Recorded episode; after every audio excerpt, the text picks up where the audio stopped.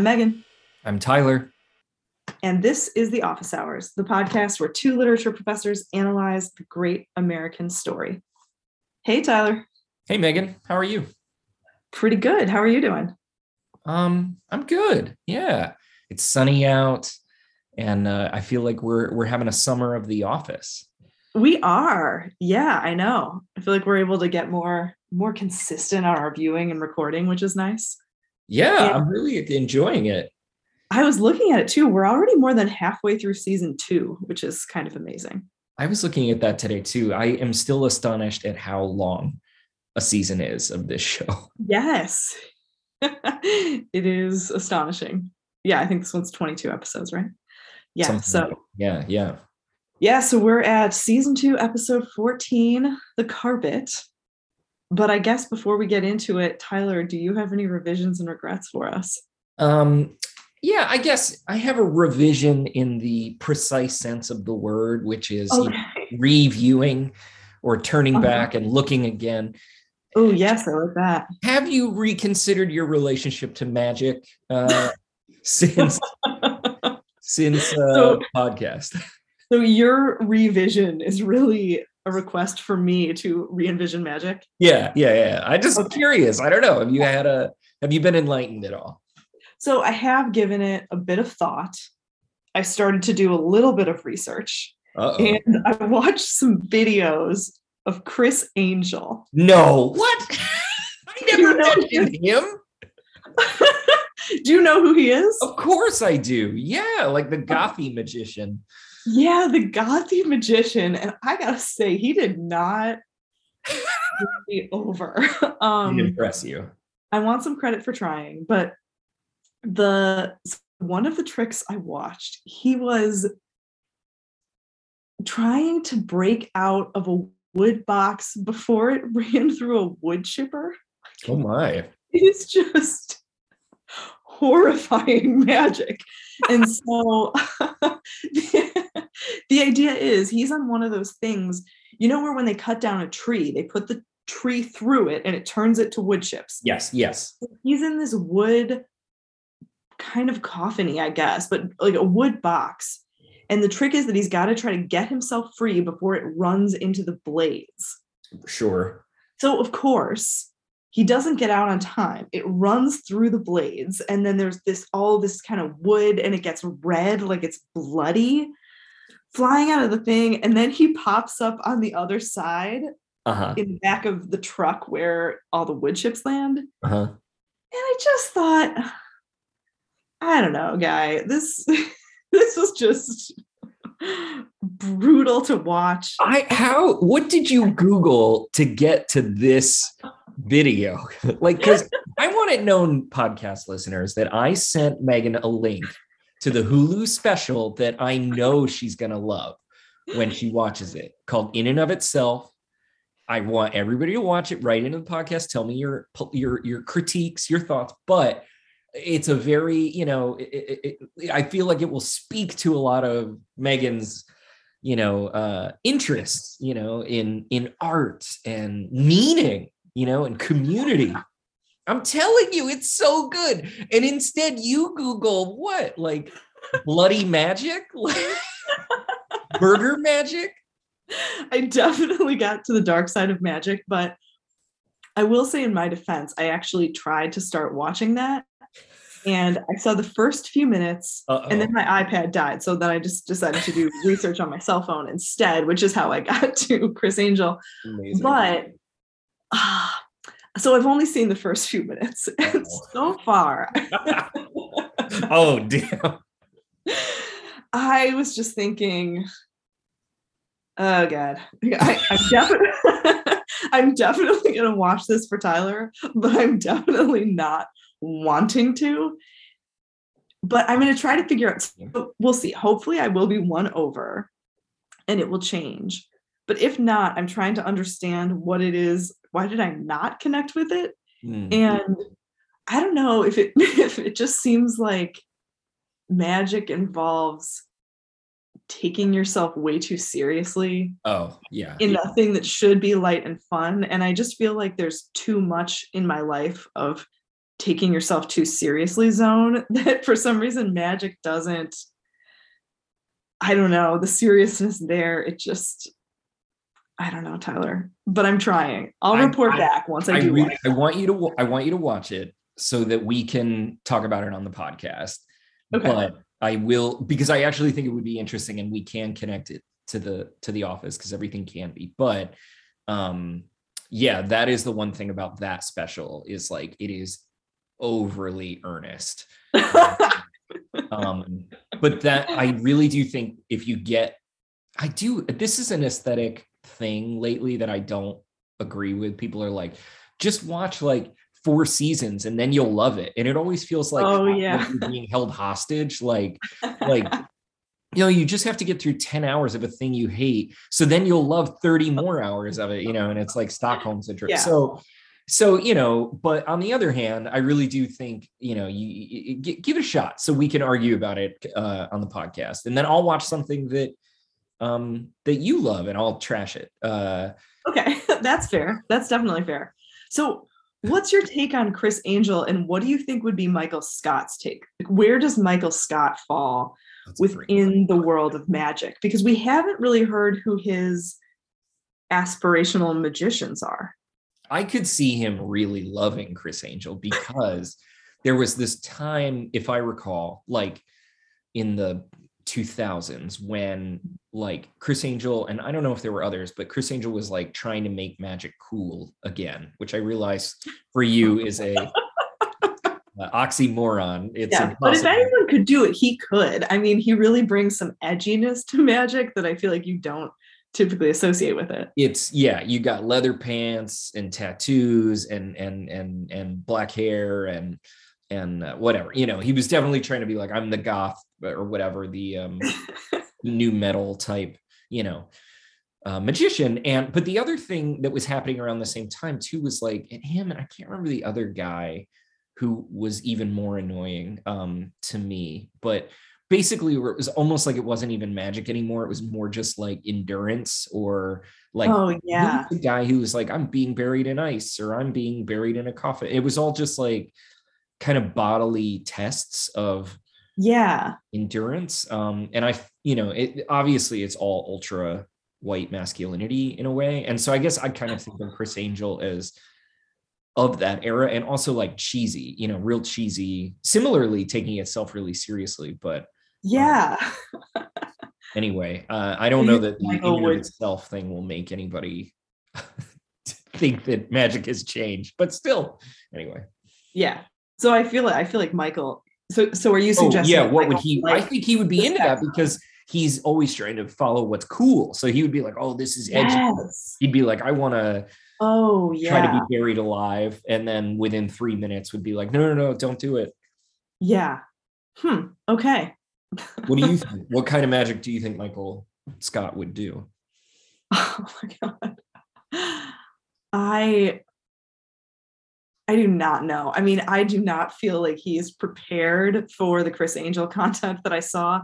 Another one of them was getting plowed over by a steamroller while laying on top of glass.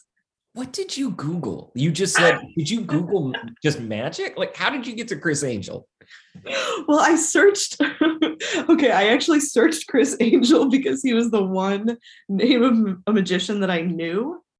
And I know him actually because my favorite comedian has this joke that's about finding Criss Angel's phone. And so I was like, okay, I know Criss Angel is a magician. so I'm going to find some good examples of, you know, this famous magician. So so that's how I got there. I think Michael just really needs to be starting much much smaller at a much safer yeah. Magic level. I think he certainly would want to go go big, and we'll see him try to Oh, up the magic ante. At when are we going to see the magic show? Is there an episode called Magic Show? No, but he definitely he definitely brings some of his some of his work into the office in a couple of different places. All right. I'm really excited to see that. Oh. Who was your favorite comedian that you just mentioned? Joe Zimmerman Oh, I don't know Joe Zimmerman. Okay. is so funny has lots of good animal content, which I really like. And um yeah, I don't know. I just think he's a he's a brilliant writer and hilarious, hilarious person. So highly recommend him. And Joe Zimmerman, if you're listening, thanks for introducing me to Criss Angel, who is really horrifying. Want to come on the podcast, Joe? Yeah. Um, Megan, do you have any revisions or regrets? the only one I wanted to address was your magic. And I am, Nice. you know, I do I do feel a little bit bad for coming down so hard on you, but I just I don't know, I just couldn't stop laughing. it's awesome. And it's happening again, finding out that you love magic, but I do love it about you, Tyler, and I am going to keep trying to revise my perspective on that. Yeah, no, I, I think it's okay to mercilessly mock me for this uh, geeky love. Uh, but I do think it sets us up nicely for this episode. You sort of hating magic. I hated this episode. I'm really excited to talk about it. I'm going to make the claim that this is a bad episode and maybe the first bad episode we've really seen on the show. Yeah. So Okay, So- I I can't wait to hear why. This episode is so weird. it's weird. It's really weird. And I so as I watch it, this is not a favorite episode of mine either. And so I was kind of hoping that as we discussed this, it was going to transform for me and I was going to find all these things. But we might actually be able to keep this episode under an hour. I had I have surprisingly little to say about it. I was like taking notes and I was like, huh, uh, well maybe Yeah. Megan will have something. Yeah. But, uh, we'll yeah. see. We'll see if we can if we can pull any anything out of this. But I agree. This is this is a bit of a rougher one. So here's our summary. Michael questions his popularity when he finds a foul surprise on his office floor. Jim gets relegated to a vacant desk. Yeah, I guess I'll do you where do you want to go? Do you want to talk big picture or do you want to start with the cold open? What's your vibe? Why don't we start with why you think this is a bad episode? Okay. To me, what is so confusing, like I to say that it's confusing makes it sound like it's complicated. Mhm. and it's not. I guess I just felt as if the episode never really clarifies from the get go what Michael is feeling about the the the carpet, and so it we bounce back and forth between scenes, especially early on, where he seems pretty fine, and it's not, I guess, until like it's not it really until uh, Oscar and Creed are laughing that he sort of makes this turn to be like, oh, now I'm upset because Yeah. he's sort of getting the idea that people have did this to uh prank you know prank him in a bad way you know that It's a hate crime. as a hate crime as he says yeah but even when it makes that turn like it feels like we go back and forth in tone between Mhm. him sort of being kind of blasé and him taking it very seriously and i just felt like Hmm. i never got a handle on like it felt very inconsistent to me and so Yeah. the whole episode doesn't really have a through line other Mhm. than i think it feels like the through line is supposed to be who shit on the carpet um and maybe that is the thing like it's it's meant to be not like a mystery but you know uh that that's meant to generate the um momentum of the episode but Mhm. it doesn't really invest in that very much i guess you know um and it feels I remember seeing this the very first time i saw it this is probably the second time i've watched it i don't know but i feel like the first time i watched it thinking oh somehow michael did this or you know you you anticipate Oh a reversal, even if you don't know that it's Packer. Uh-huh. So there's not that much suspense either in the idea that anybody in the office did it because none of them seemed that cruel. So Yeah. anyway, I don't know. And then and then when we finally get the reveal that it's Packer, even that doesn't there's no emotional payoff. Like there's no moment where Michael seems to realize anything. I, I don't know. I just didn't Yeah. like this episode. It Yeah. felt like totally filler or something, even though there were great moments, but yeah. I don't know. What do you think? I wonder if so I wonder if it is a flaw of the episode that Michael's feelings don't come together, or if it's that Michael's feelings about it are so all over the place for him too. Yes. So maybe, I don't know, maybe we can kind of figure out a little bit of what's going on there. But I'm wondering if one of the reasons that I don't like this episode as much is that Michael is never, well, no, as I'm saying this, I'm taking it back and realizing why it's wrong. But I was going to say maybe one of the reasons is that Michael is never endearing in this. Yeah. Or like he never had to me has a kind of vulnerability that is also compelling. He's just so annoying. Yeah. And I think it's that it's mostly annoying in ways that aren't particularly interesting. Like when he's annoying in ways that are sexist, for example, it's really interesting. and in this, he's more just annoying, annoying. And I'm thinking of when he does the raid on accounting and he goes over and starts throwing yes. all their papers. And it just feels because I guess it's different than the cringe comedy stuff. It's more just irritation comedy and it is so, so annoying. Um, so he drives me a little bit crazy and he didn't have anything redemptive. Maybe I'm being too harsh, but that was tough. To the question of there being a through line, could the through line be about the relationship between Jim and Pam? Like, could it be because that's where it begins, sort of, or it begins with Jim and Pam is absent. And then Pam is again gone at the end, but leaving, we're listening to the voicemails. Right. So I wonder if, in some ways, if we thought about the episode as being more significantly about Jim and Pam and Roy, and a little bit less about the carpet, if it might hold together a little bit better. Yeah, I mean, that's interesting. I think to go to your first point about Michael being kind of grating, I really agree. Like, and the scenes don't seem to know where to go with it. Like, so he um he and Dwight like throw all the stuff on the floor, right? There's some really funny elements to it, like especially Dwight um, mimicking Michael's movements and um, and uh, him uh, taking Angela's pen and dropping, you know, like there are little beats that are entertaining or whatever, but yeah, none of it really adds up to much. Like it doesn't then spill into like a prank war, mm-hmm. which would make sense, you know, to an extent because he's like, "Oh, Pam, you're next" or whatever, and I was like, "Oh, okay, he's gonna." I don't know. So there, so it loses any momentum there, and then yeah, he's just kind of annoying. So that when like Packer's thing is revealed, like there's no kind of close up or moment to sit with Michael realizing like, oh, this was a joke that's very mean, and yeah. then turning it and being like, oh, actually, I totally was in on it. And that would endear me to him to see him humiliated or hmm. to at least recognize that there's something humiliating in this.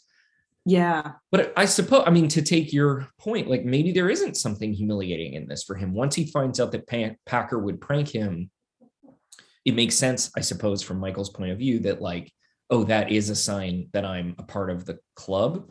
Um, yeah. I don't know. Which actually then connects back in some ways to the last episode into thinking about what makes a male friendship uh, and what are the kind of um, activities or the rituals that define a male friendship and it feels like for michael this is one of them yes yes like, yeah. on each other's stuff is somehow this sign of masculine closeness i love that point yeah no and it, it, you're making me think too i mean there's something very different, I think, about watching a bunch of these episodes back to back. Mm-hmm. and versus watching them one by one. And you know i'd be curious how other people's experience of the show changes based on that like when because it was shown like week to week right? Like on nbc or something. And now people are binging it. And i think the upside of binging it is that it lessens the pressure on any one episode to be mm.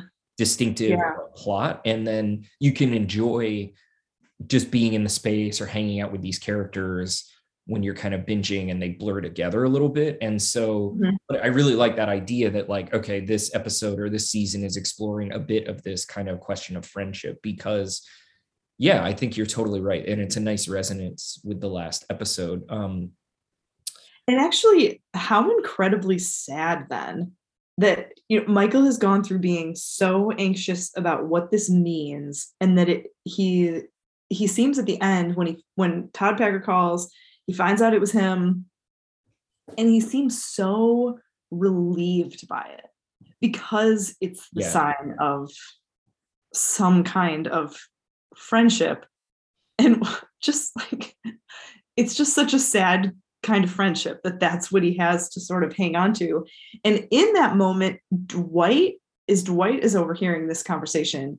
He is not reflecting back michael's feelings there at all he Mhm. looks just like really kind of put off and kind of sad maybe and so it was kind of interesting seeing that reflected in dwight too and I think this season has shown us Dwight could be a better friend than Packer.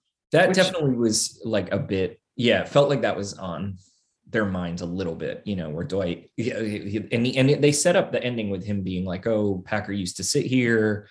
And Dwight is in his perfect little toady uh, mode when he starts the sales contest. And then he's like, oh, you're going to crush us, or he's going to crush us, or whatever. Yes.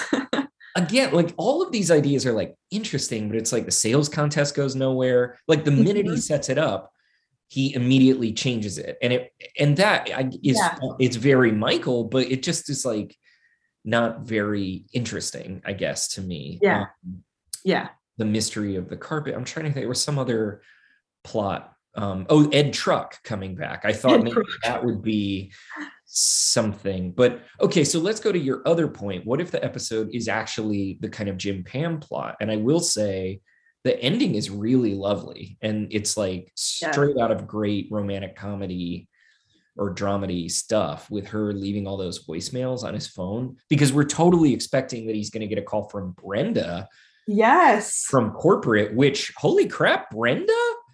From That the- is the biggest plot Cruise. twist of this episode, right? Yeah, Yeah. Brenda from the from the uh booze cruise, who was so unappealing in that episode. She just did not seem to be an engaging person at all. So a little bit a little bit surprising, but um a lot of voicemails, I guess, are being left in this episode. oh yeah, that's interesting. That's true. Yeah, so Jim asks Brenda out over voicemail. Kelly is overhearing. Oh, Kelly's another. I think we need to talk about Kelly because she Yeah. really emerges in this episode, I think, in a lot of ways. But yeah, so the ending. This is kind of a lot, but should I read it into the record? It's just so good. Yeah. I found this part so moving too. Okay. So as Jim is walking out, I think is he the last one leaving the office I think so. on this day? So he's he's about to walk out and he has been sent because Michael took over his desk. He's been sent back to the annex by Kelly. And I was thinking about to maybe as when we talk about Kelly, the fact that one of the more central characters being moved back there is the thing that sort of enables her character to come out more, which was kind of interesting. That's true. But anyway, Jim goes to check his voicemail. Like you said, we're thinking maybe there will be a response from Brenda. No response from Brenda, but it says you have seven unheard messages. And so then the first one, Pam says, Hey, Jim, it's Pam. I keep looking up to say something back to you. Um, or I'm sorry, to say something to you. And then Michael's there and it's horrible. Anyway, I'm bored. Come back. And then it does the beeps, you know, in between. Hey, guess what? I moved my computer so I can't see Michael's head. It's working. I think I can have a career in a very specific type of decorator. Another message Sudoku, level moderate, 18 minutes. Suck on that, Halpert. And so on. And she keeps she keeps going. Um, and so Jim is listening to it in the office, and then he's walking out into the parking lot in the dark, and the voice messages continue to play over that. Mhm. And this is kind of heart wrenching. I love the one. Uh, I think he might be in the car. She says, "What's the word we made up when you have a thing stuck in your shoe?" Anyway, I have a thing stuck in my shoe. That Yeah. one really got to me. Um, you know, and captured what uh, you know what i think like relationships partly need which is this kind of like not exactly a private language but like a idiosyncratic language. You have inside jokes you have words you have patterns that um, yes. that that are yours that are shared. And Yeah. i really was like oh that's so um intimate in a way to Mhm. have you know and and she's bringing that up i mean it's a really nice circling back to the opening where he keeps looking up at ryan Yes. and so there's the absence you know you're saying something that's really interesting to me i hadn't thought about which is how this episode disrupts like kind of shakes up the space so like and uh, you know we get michael's out of his office so that displaces jim to the back like pam is on vacation so that moves ryan up front leading michael to stare at him initially. Um, and then because jim is in the back we get to sort of hang out more with kelly who uh, gets to shine a little bit more in this episode. So yeah it's kind of fun how it like shakes up the space a little bit. Um, but Yeah. yeah i definitely enjoyed the intimacy of pam and jim there Can, can we talk about since since you raise it, Michael looking at Ryan? yeah Okay, so this is back to the opening. And so Jim, Ryan is sitting at reception. Jim keeps looking up at him, and Ryan sort of weirdly looks back. It's very awkward. But then it cuts to this little interview where Ryan says, Jim's been looking at me kind of a lot all week. I would be creeped out by it, but it's nothing compared to the way Michael looks at me. And then it goes to Michael standing in his office looking through the blinds, just like straight faced staring at Ryan until Michael notices that the camera is watching him. And then he does that thing of, you know, kind of looking around and pretending that he's looking and tries to play it off. And that might be my favorite part of the episode. Yeah. That just is so funny. I don't know why, but I love Michael's predatory gaze. the look away, you know, the or the half-hearted, like, oh, I wasn't really looking. That one made me cringe. That made me cringe.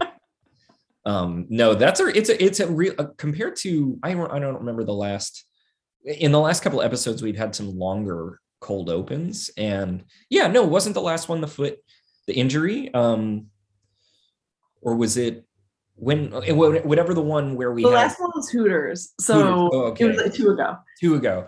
So Uh-huh. two ago was a really long cold open, and this was back to the kind of shorter, punchier visual cold open. Like there's not any narrative besides the fact that Pam is gone, and I really Yeah, kind yeah. of enjoyed that as a punchy cold open.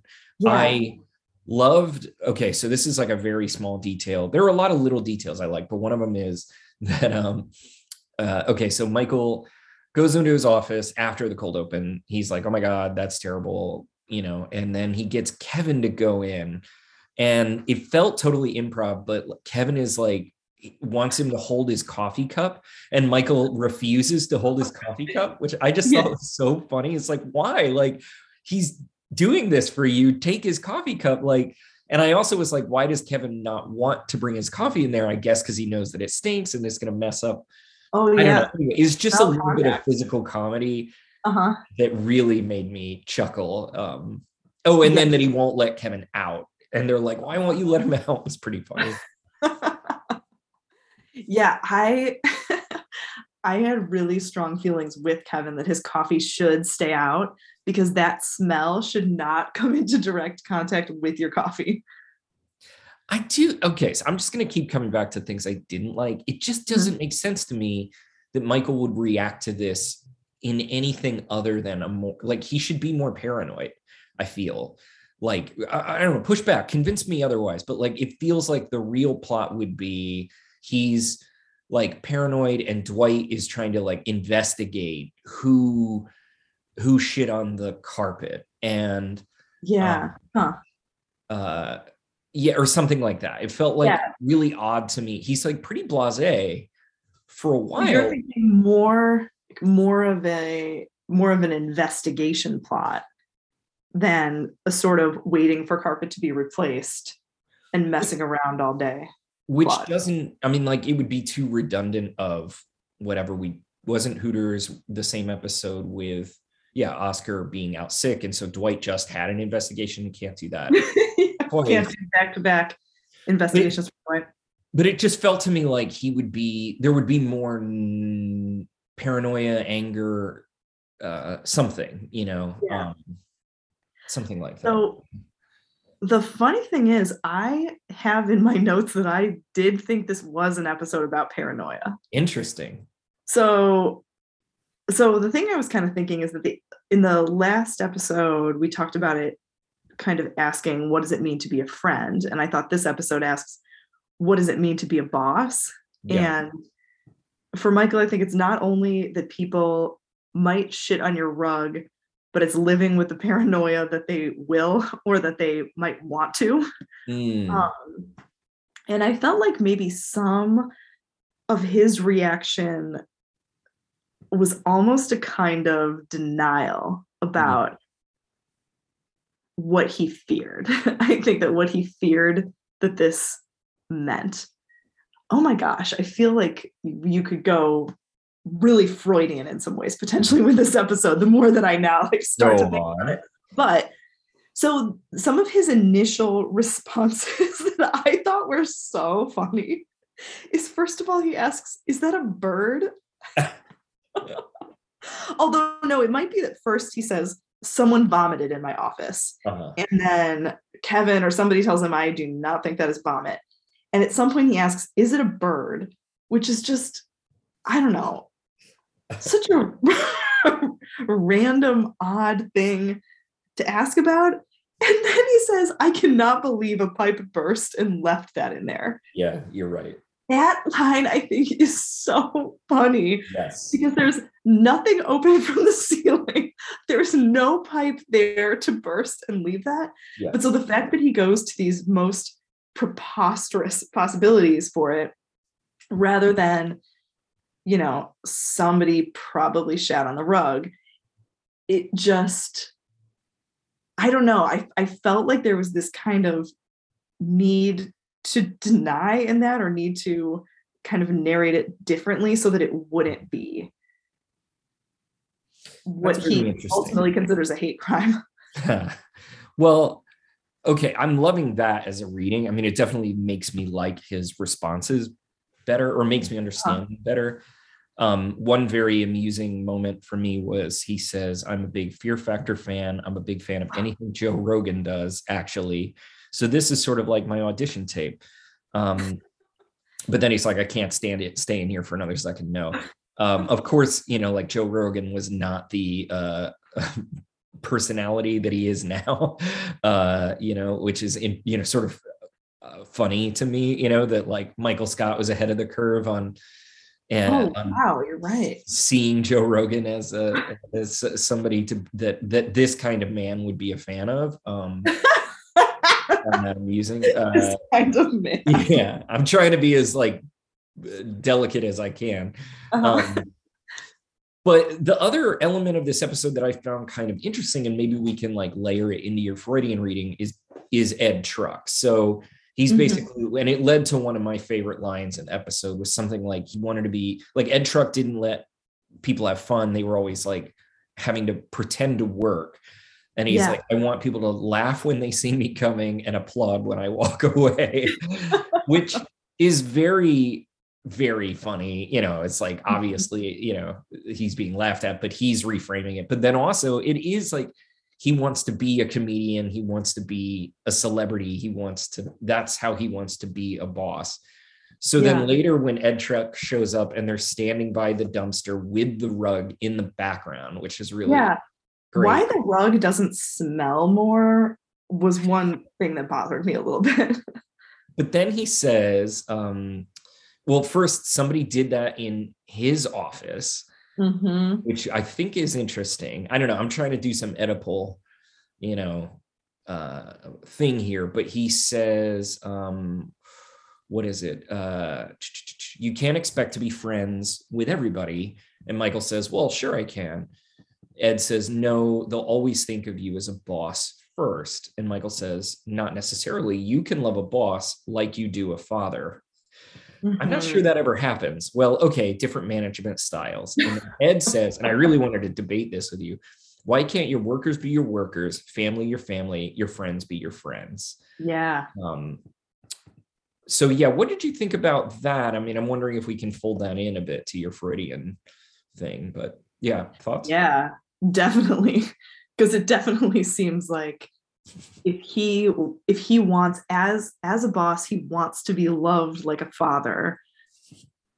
I feel like the thing about Freud and the family is that there's also just all of this kind of seething tension and complexity and desire to be absolutely loved, but that then ends up with, um, I don't know, kind of tension and aggression within the family as you try and be that receiver of love. So, yeah, I think there's definitely something in in Michael's desire to be a beloved father to the office, which is kind of an inappropriate position for him. And it reminds me of when the episode when Michael said, I can't remember which this was, but when he said that at some point the daddy can't take a bath with the kids anymore, much as you might like to take a bath with Pam.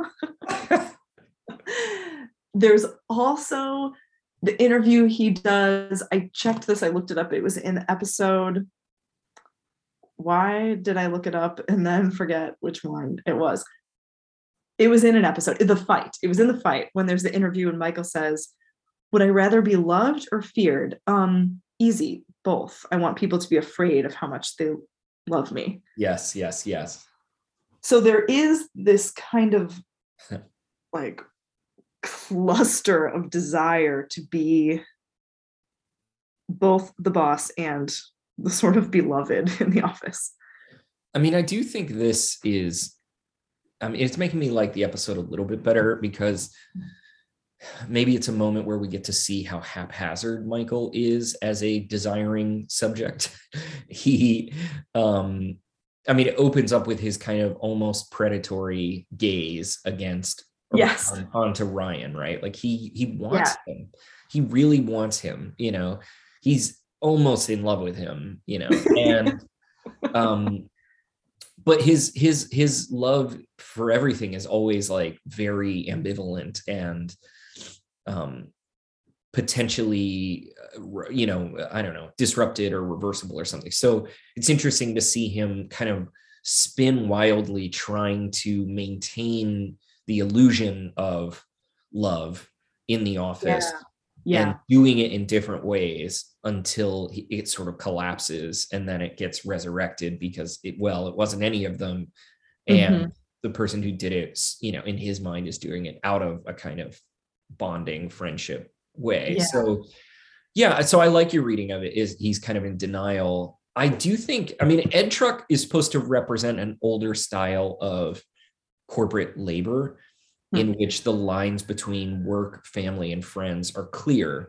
Mm-hmm. And this is something we talked about early in the first season of the show, where I was kind of saying, like, to what extent does this show kind of like either contribute to or diagnose that blurred line of intimacy, you know, hmm. and like, is it a bad thing? Because like it is the logic of corporate labor to sort of be like, no, like this is your home and this is your family. So you should as a consequence sacrifice everything for your corporate uh, family or whatever um, and yeah I, I, don't know i mean i'm just interested in how the office like thinks that problem through in mm-hmm. this case it's like that idea really matches nicely with somebody who is completely needy and has no life so yeah. um but at the same time it also resonates with jim and pam right like for whom in the absence of sitting next to each other, their friendship really is put in peril. Hmm. Um, or their intimacy is, right? Like it has to be yeah.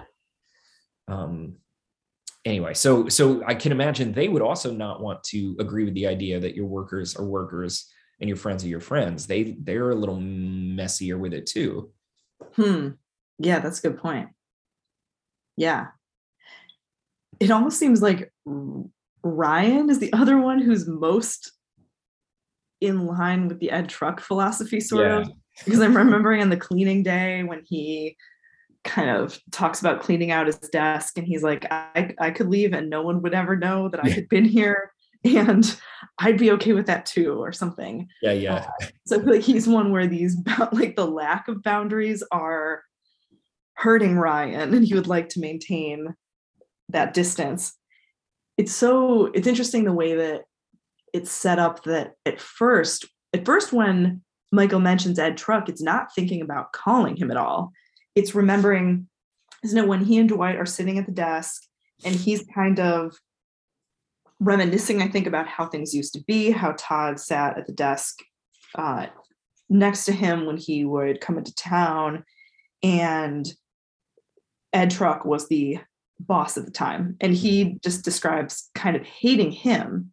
And there's that picture of of Michael, I think from one of the past newsletters, where he has long, he's posing with Ed truck. He has long hair and a fanny pack. Yes. oh my So god. we, we get a nice little glimpse of some Michael, Michael history. But when Ed Truck first comes up, he's talking about him as a hated boss and a killjoy, basically. Mm-hmm. And it seems like it's not really anything very particular about Ed Truck, who, by the way, I just love the name Ed Truck too. Yeah, yeah. But it seems like it's not anything really particular to him, which is why I thought the episode was kind of thinking about what it means to be a boss. And I think that's the way that Ed talks about it too. Is you know, you're in this you're in this position where people are not going to like you and fine you just have to deal with that. And Jan has actually said something similar when she has to give Michael bad news about the healthcare Mhm. um and she's she's telling him you know i have to deliver new, bad news all the time i'm doing that right now and so Mhm. part of being a boss is in being in a position where people are not always going to like you and so i think for michael that's i think that this is kind of uh pulling out his deepest darkest fear. Hmm. Oh, that's interesting. not being loved by the people in the office. It's very interesting uh that um okay so after it's revealed that it's packer he says it takes an advanced sense of humor. I don't expect everybody to understand. It was done out of love just like i thought. It's uh god these people are so these are good people. We have fun. We just have fun i'm just so sorry that i threw the thing out. Um not to go like too freudian also it's very interesting that the episode can't signify shit.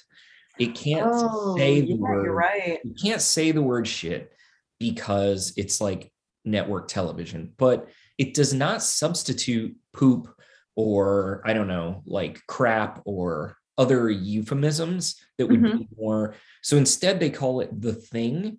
yeah Um, and Yeah. then, Oh, and what's his face? I mean, Michael has, like, as you said, his denial is like manifested in like not just not recognizing it like for a prank, but like not literally even recognizing what it is, like despite its materiality. So he's like, it's a bird, it's vomit, or whatever. You can't sort of recognize that it is pure waste yeah abjection. Um, yeah and uh and even the episode itself is called the carpet right which like distracts us Mhm. from what is on the carpet like it could be called the stain or the smell Yeah. or the stinky speaking of i don't know if you caught this but in the background in one of the interviews with michael is a uh, s- uh photograph uh-huh from the lackawanna state fair of What? the, of a sandwich called the big stinky and oh good it up. spotting tyler I looked it up to see if it's a real sandwich, and I couldn't find anything other than lots of people writing about this episode.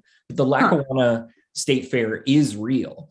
And like obviously the joke there being the big stinky, like, you Mhm. know. So anyway, it's just interesting that like if he can't face the fact that they don't love him, like that it gets bound up with like the episode not being able to like actually say what this is, which is yes you know what I mean? Or I don't know.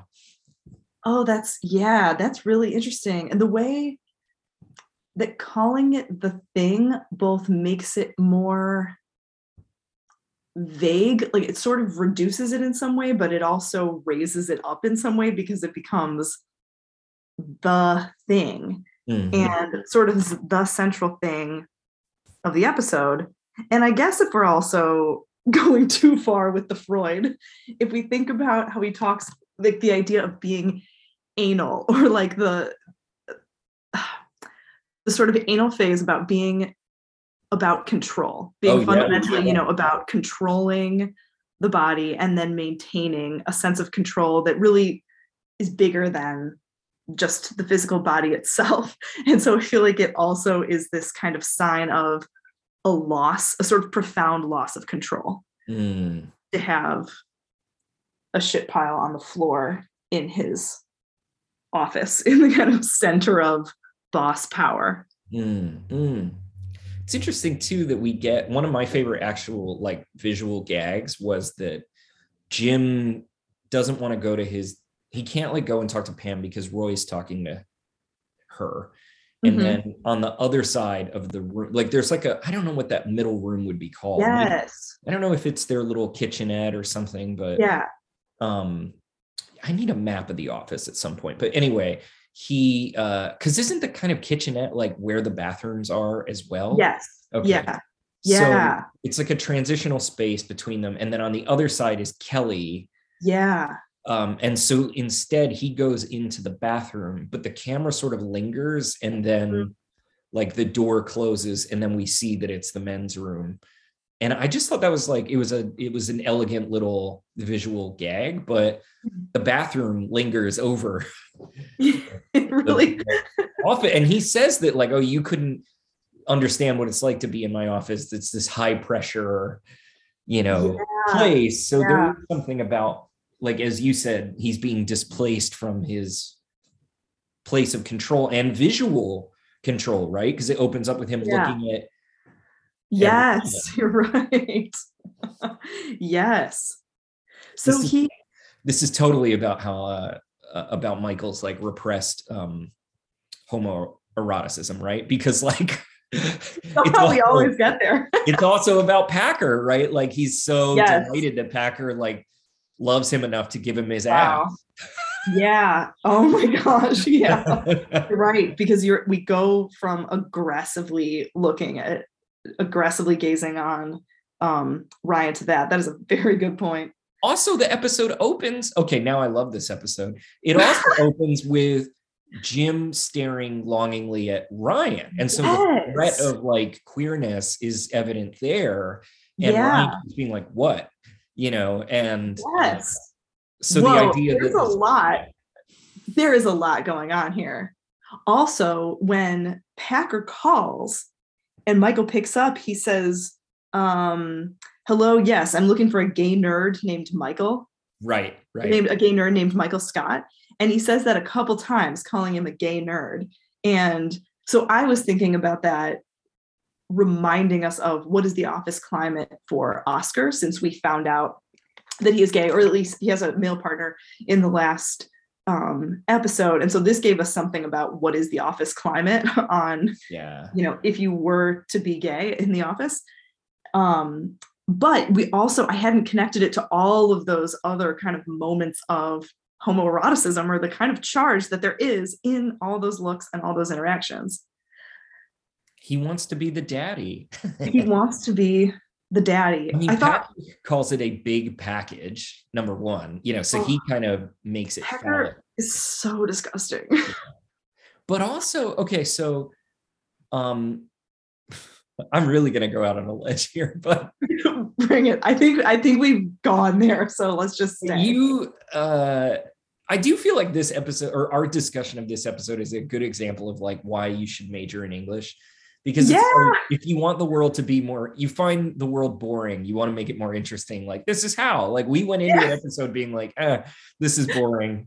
And now we're like, actually, you know what? I'm into it. Um, but uh oh crap, what was I gonna say? Um, oh, gay nerd.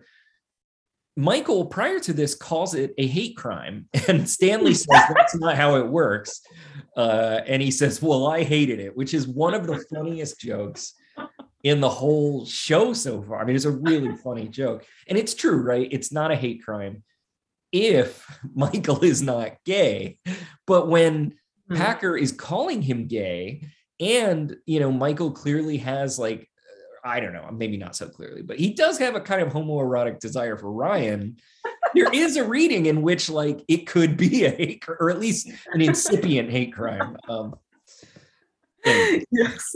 just not the one that Michael thinks that it is. oh gosh. I love that Michael is victim to a hate crime, but a different one than what Oh my god, that's funny. So the hate crime thing is interesting. And it's taking me back to the language Michael uses in those interviews, which, like you said, is all over the place in terms of his feelings about it. And so I'm thinking about how he kind of tries to narrate the thing on the carpet. And so w- in one of the interviews early on, he says, Why would somebody ruin a perfectly good carpet?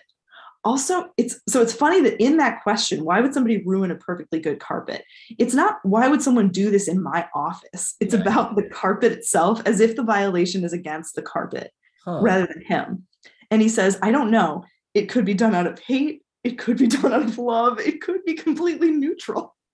I forgot about that line. Yes.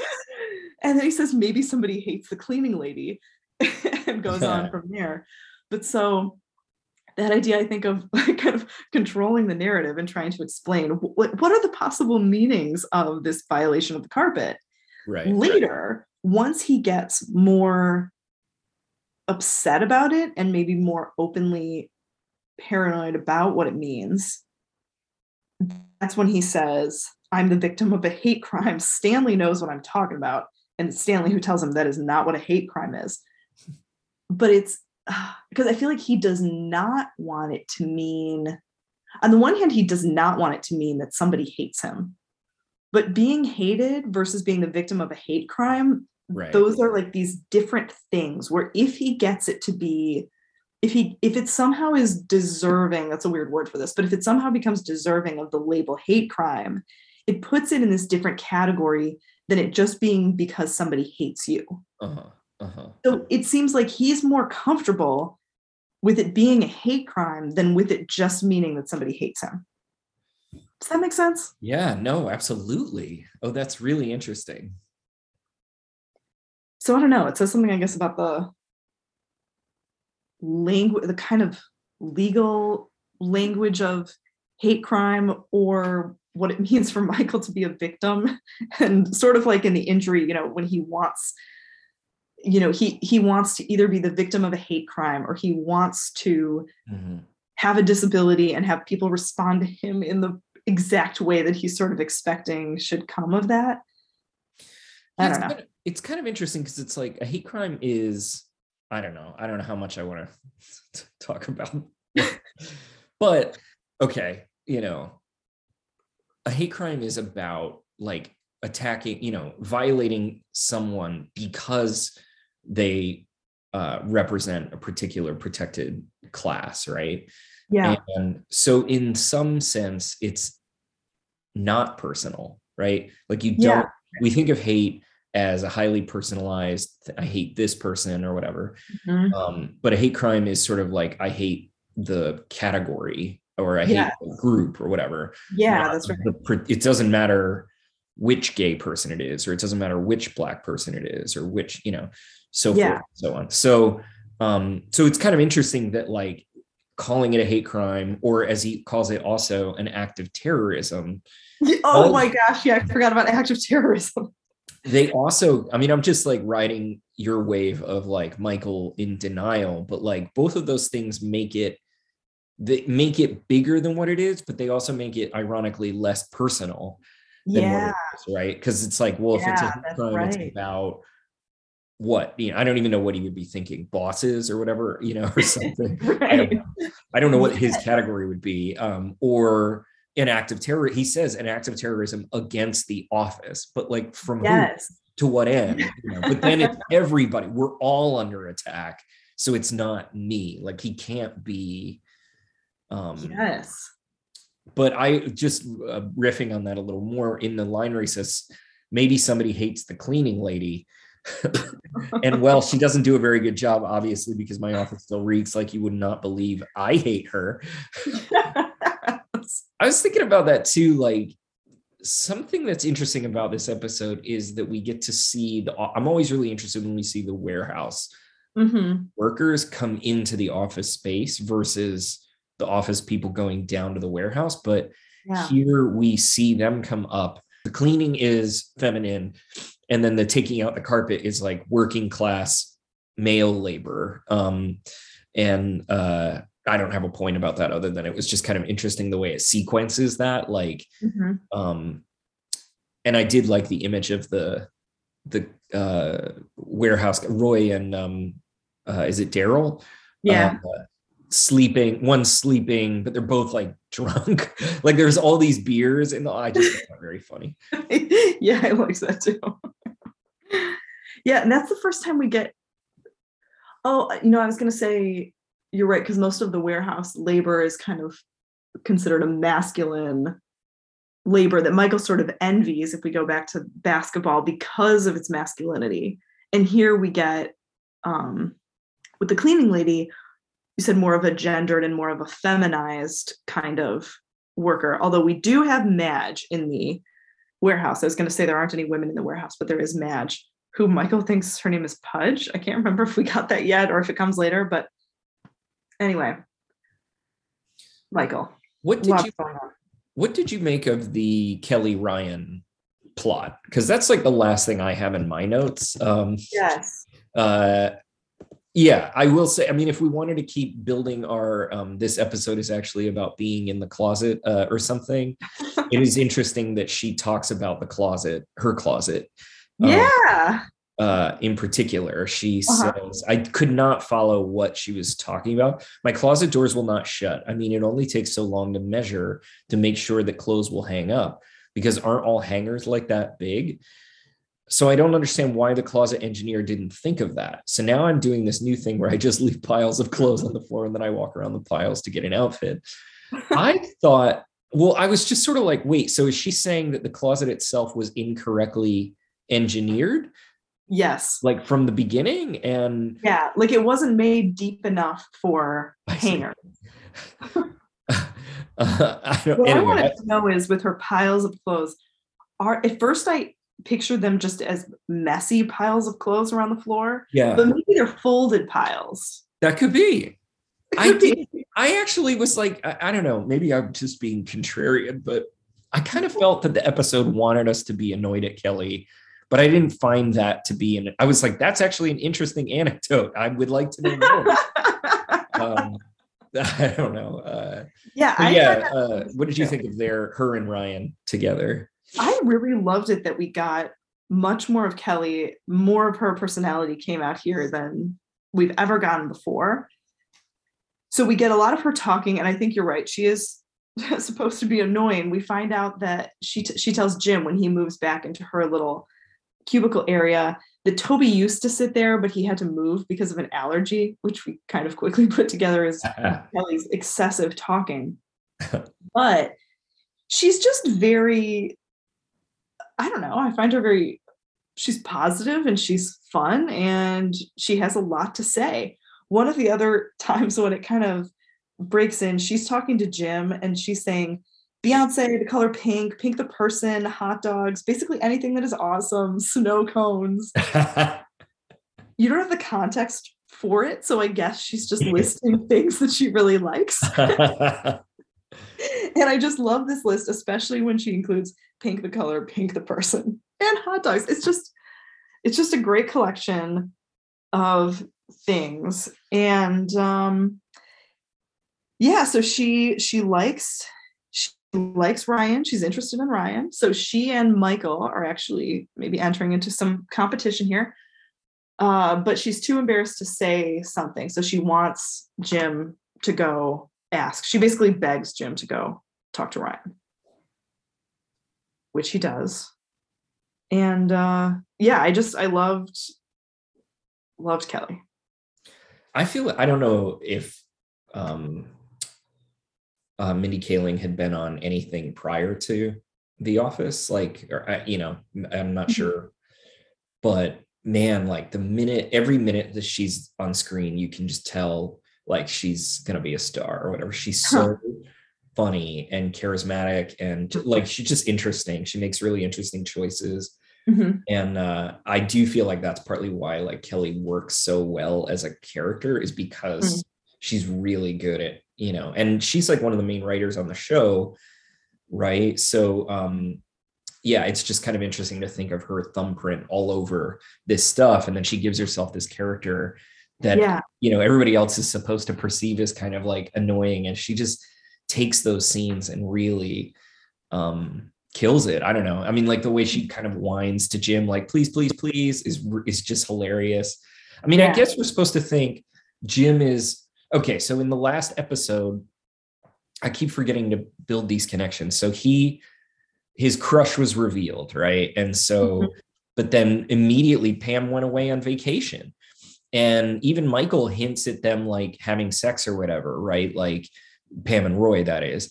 And then Yeah. pam and roy are talking about like yeah let's do this again like next month or whatever. So jim is just like when Pam and Roy are flirty like this and enjoying each other, I just get so annoyed.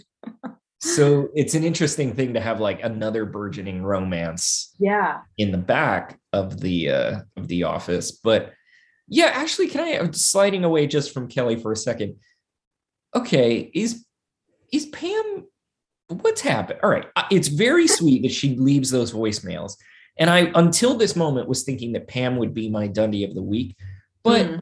She knows from the last episode that he's into her she Mhm. goes on a vacation that rekindles her romance for roy and then she leaves these messages, which, if she knows that he's got even the smallest crush for her, that's torture. Is she a bad dude? Is she a bad person? What's happening? What do you think? Or is she like Michael in total denial? Like, do you read her similarly in denial? oh yeah. I think it I think it might be too far for me to go to read her as a bad person. well, those are your only options. I'm sorry. I tend I think I tend to think denial.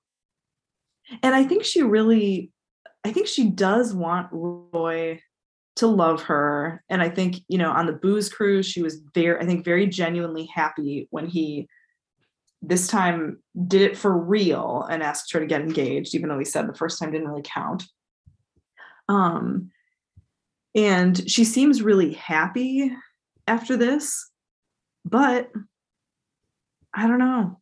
Yeah, those those messages, I yeah, like I don't I don't take her to be taunting him or doing something like that on purpose, but I guess back to your question about the boundaries of you know your workers being your workers and your friends being your friends it does seem like having a more of a boundary would be helpful for jim but for her she loves him. And and i don't mean that necessarily in the romantic sense although like that's there too but um i feel like she gets so much pleasure out of the relationship and out of the connection to him and clearly is so it's so comfortable. You know he's the guy that you just say whatever little comment or thought kind of comes into her mind she wants to mention to him she wants to share her sudoku triumph for example so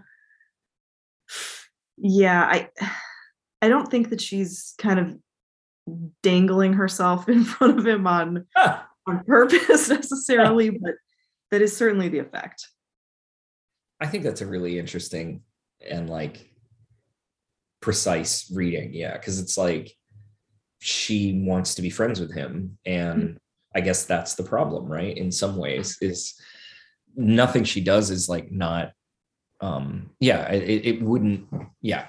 It's only a problem because he has he's caught feelings. Um but there is something, I don't know, I'm just kind of interested in the idea that uh like I don't want to push this too far, but like Roy hasn't really done anything bad in this episode, and yet we just always loathe him. And it's an interesting it, it would be interesting to see what a romantic comedy plot would do that like does it by necessity have to make somebody else seem like the one you should be with do you have to juxtapose them to someone that you definitely shouldn't be with you know Mm. like like and i don't know what that would look like but you know i don't know I, it's just Yeah. interesting how even like roy's actually fine in this episode he should be like yeah let's go out and he should be like flirting with her and whatever and um Yeah. but that makes us like him even less even though he's supposedly doing more of what we would want him to do um but only because we want her to be with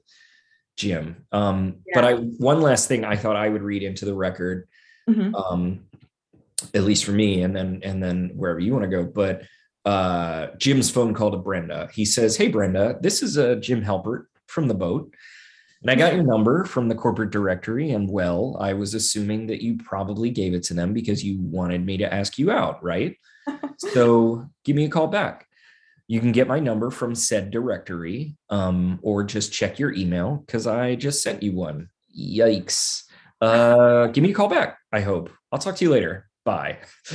Uh, i feel that this encapsulates everything that's charming as hell about jim's Mhm. character right he's like not actually afraid to put himself out there put his heart on the line but in a kind of awkward and chill and like self-effacing kind of way like he's saying yikes Yeah.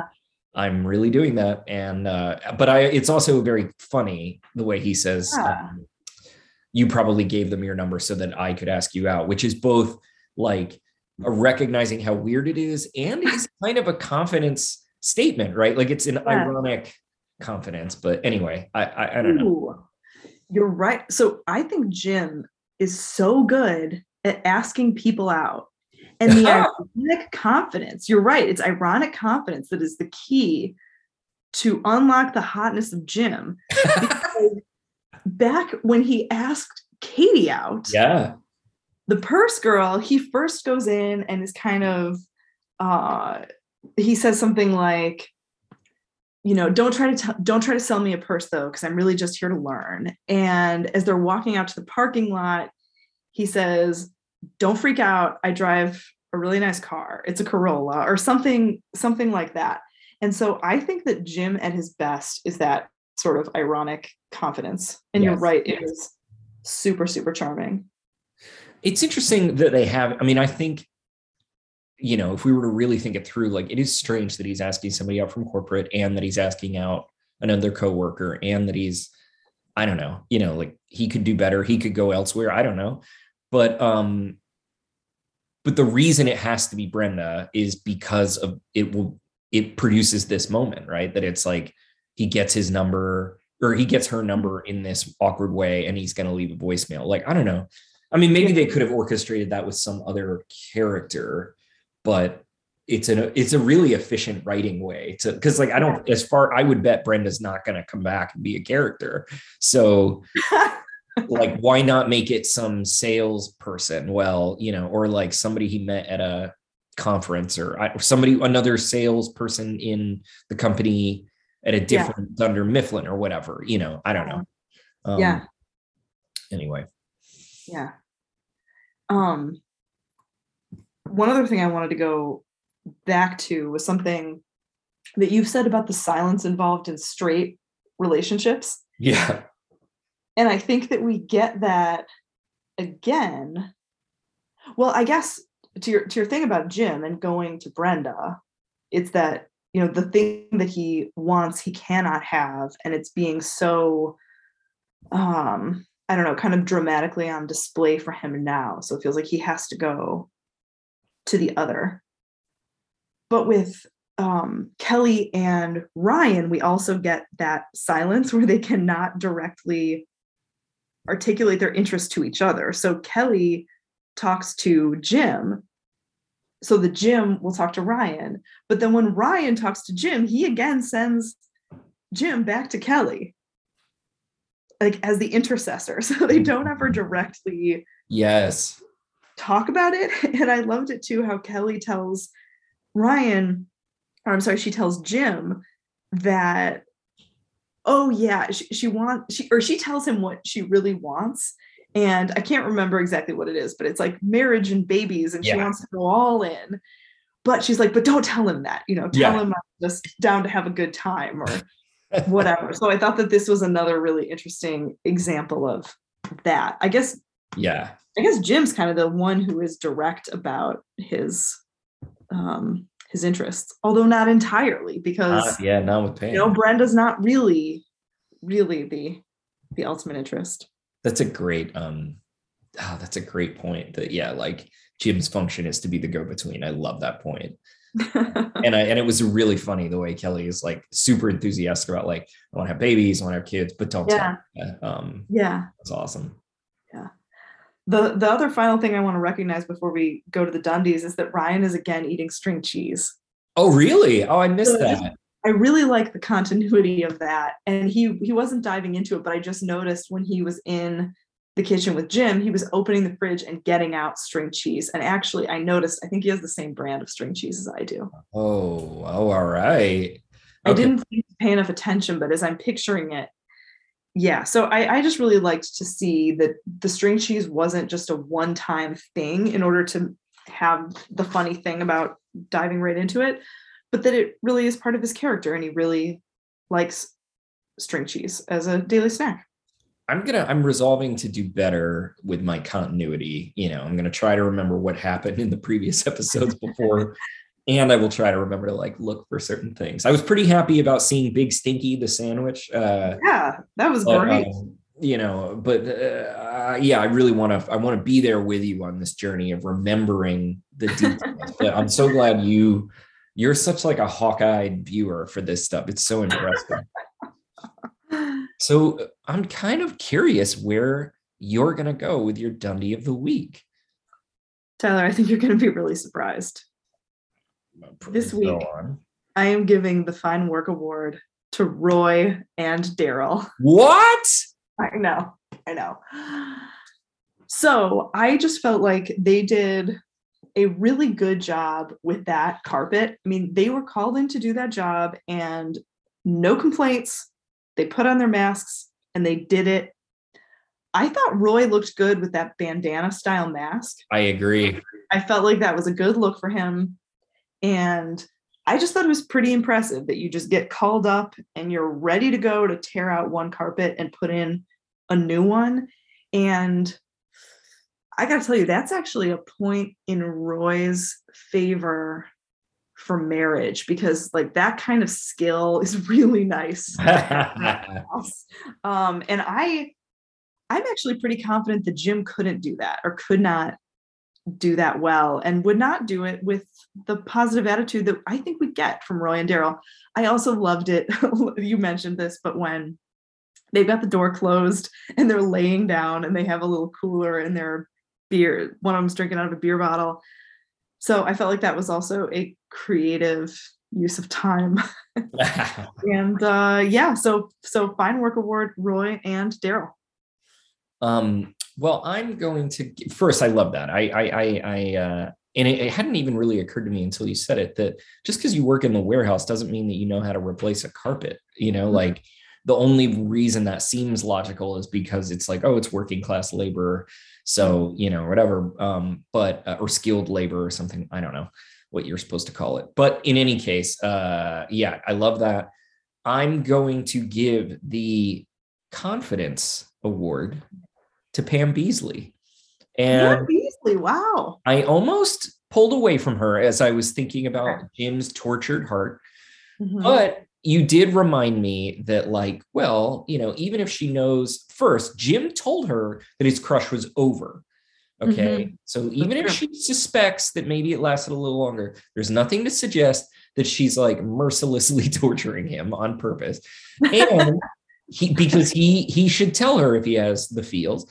And then secondly, she really wants to be friends with him. And so, but what where I so I really love her voicemails and all of that. And I thought it was great. But I really like this small moment when Michael starts to pout and he's like, We're not going to do a sales contest. She speaks up and says, That doesn't seem fair. And like pushes back. I felt like she pushed back on him a couple of times in this Mhm. episode. Um, and she says, What's our punishment?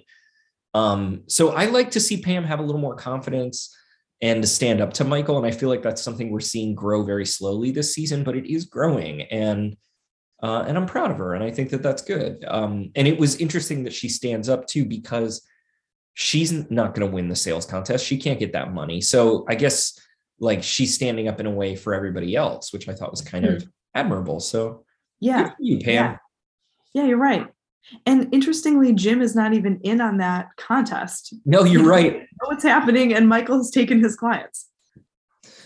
Uh, now next episode, Wait, wait, Tyler. This is just Oh. reminded me. There's one more thing yeah, That I have to say. okay. And this, this you you reminded me of it talking about the sales contest. yeah, This Michael makes a sales a sale on the phone, and then he Oh. said, the so sea. you, have, so you have 40 boxes out, and I will deliver those personally in a Sebring.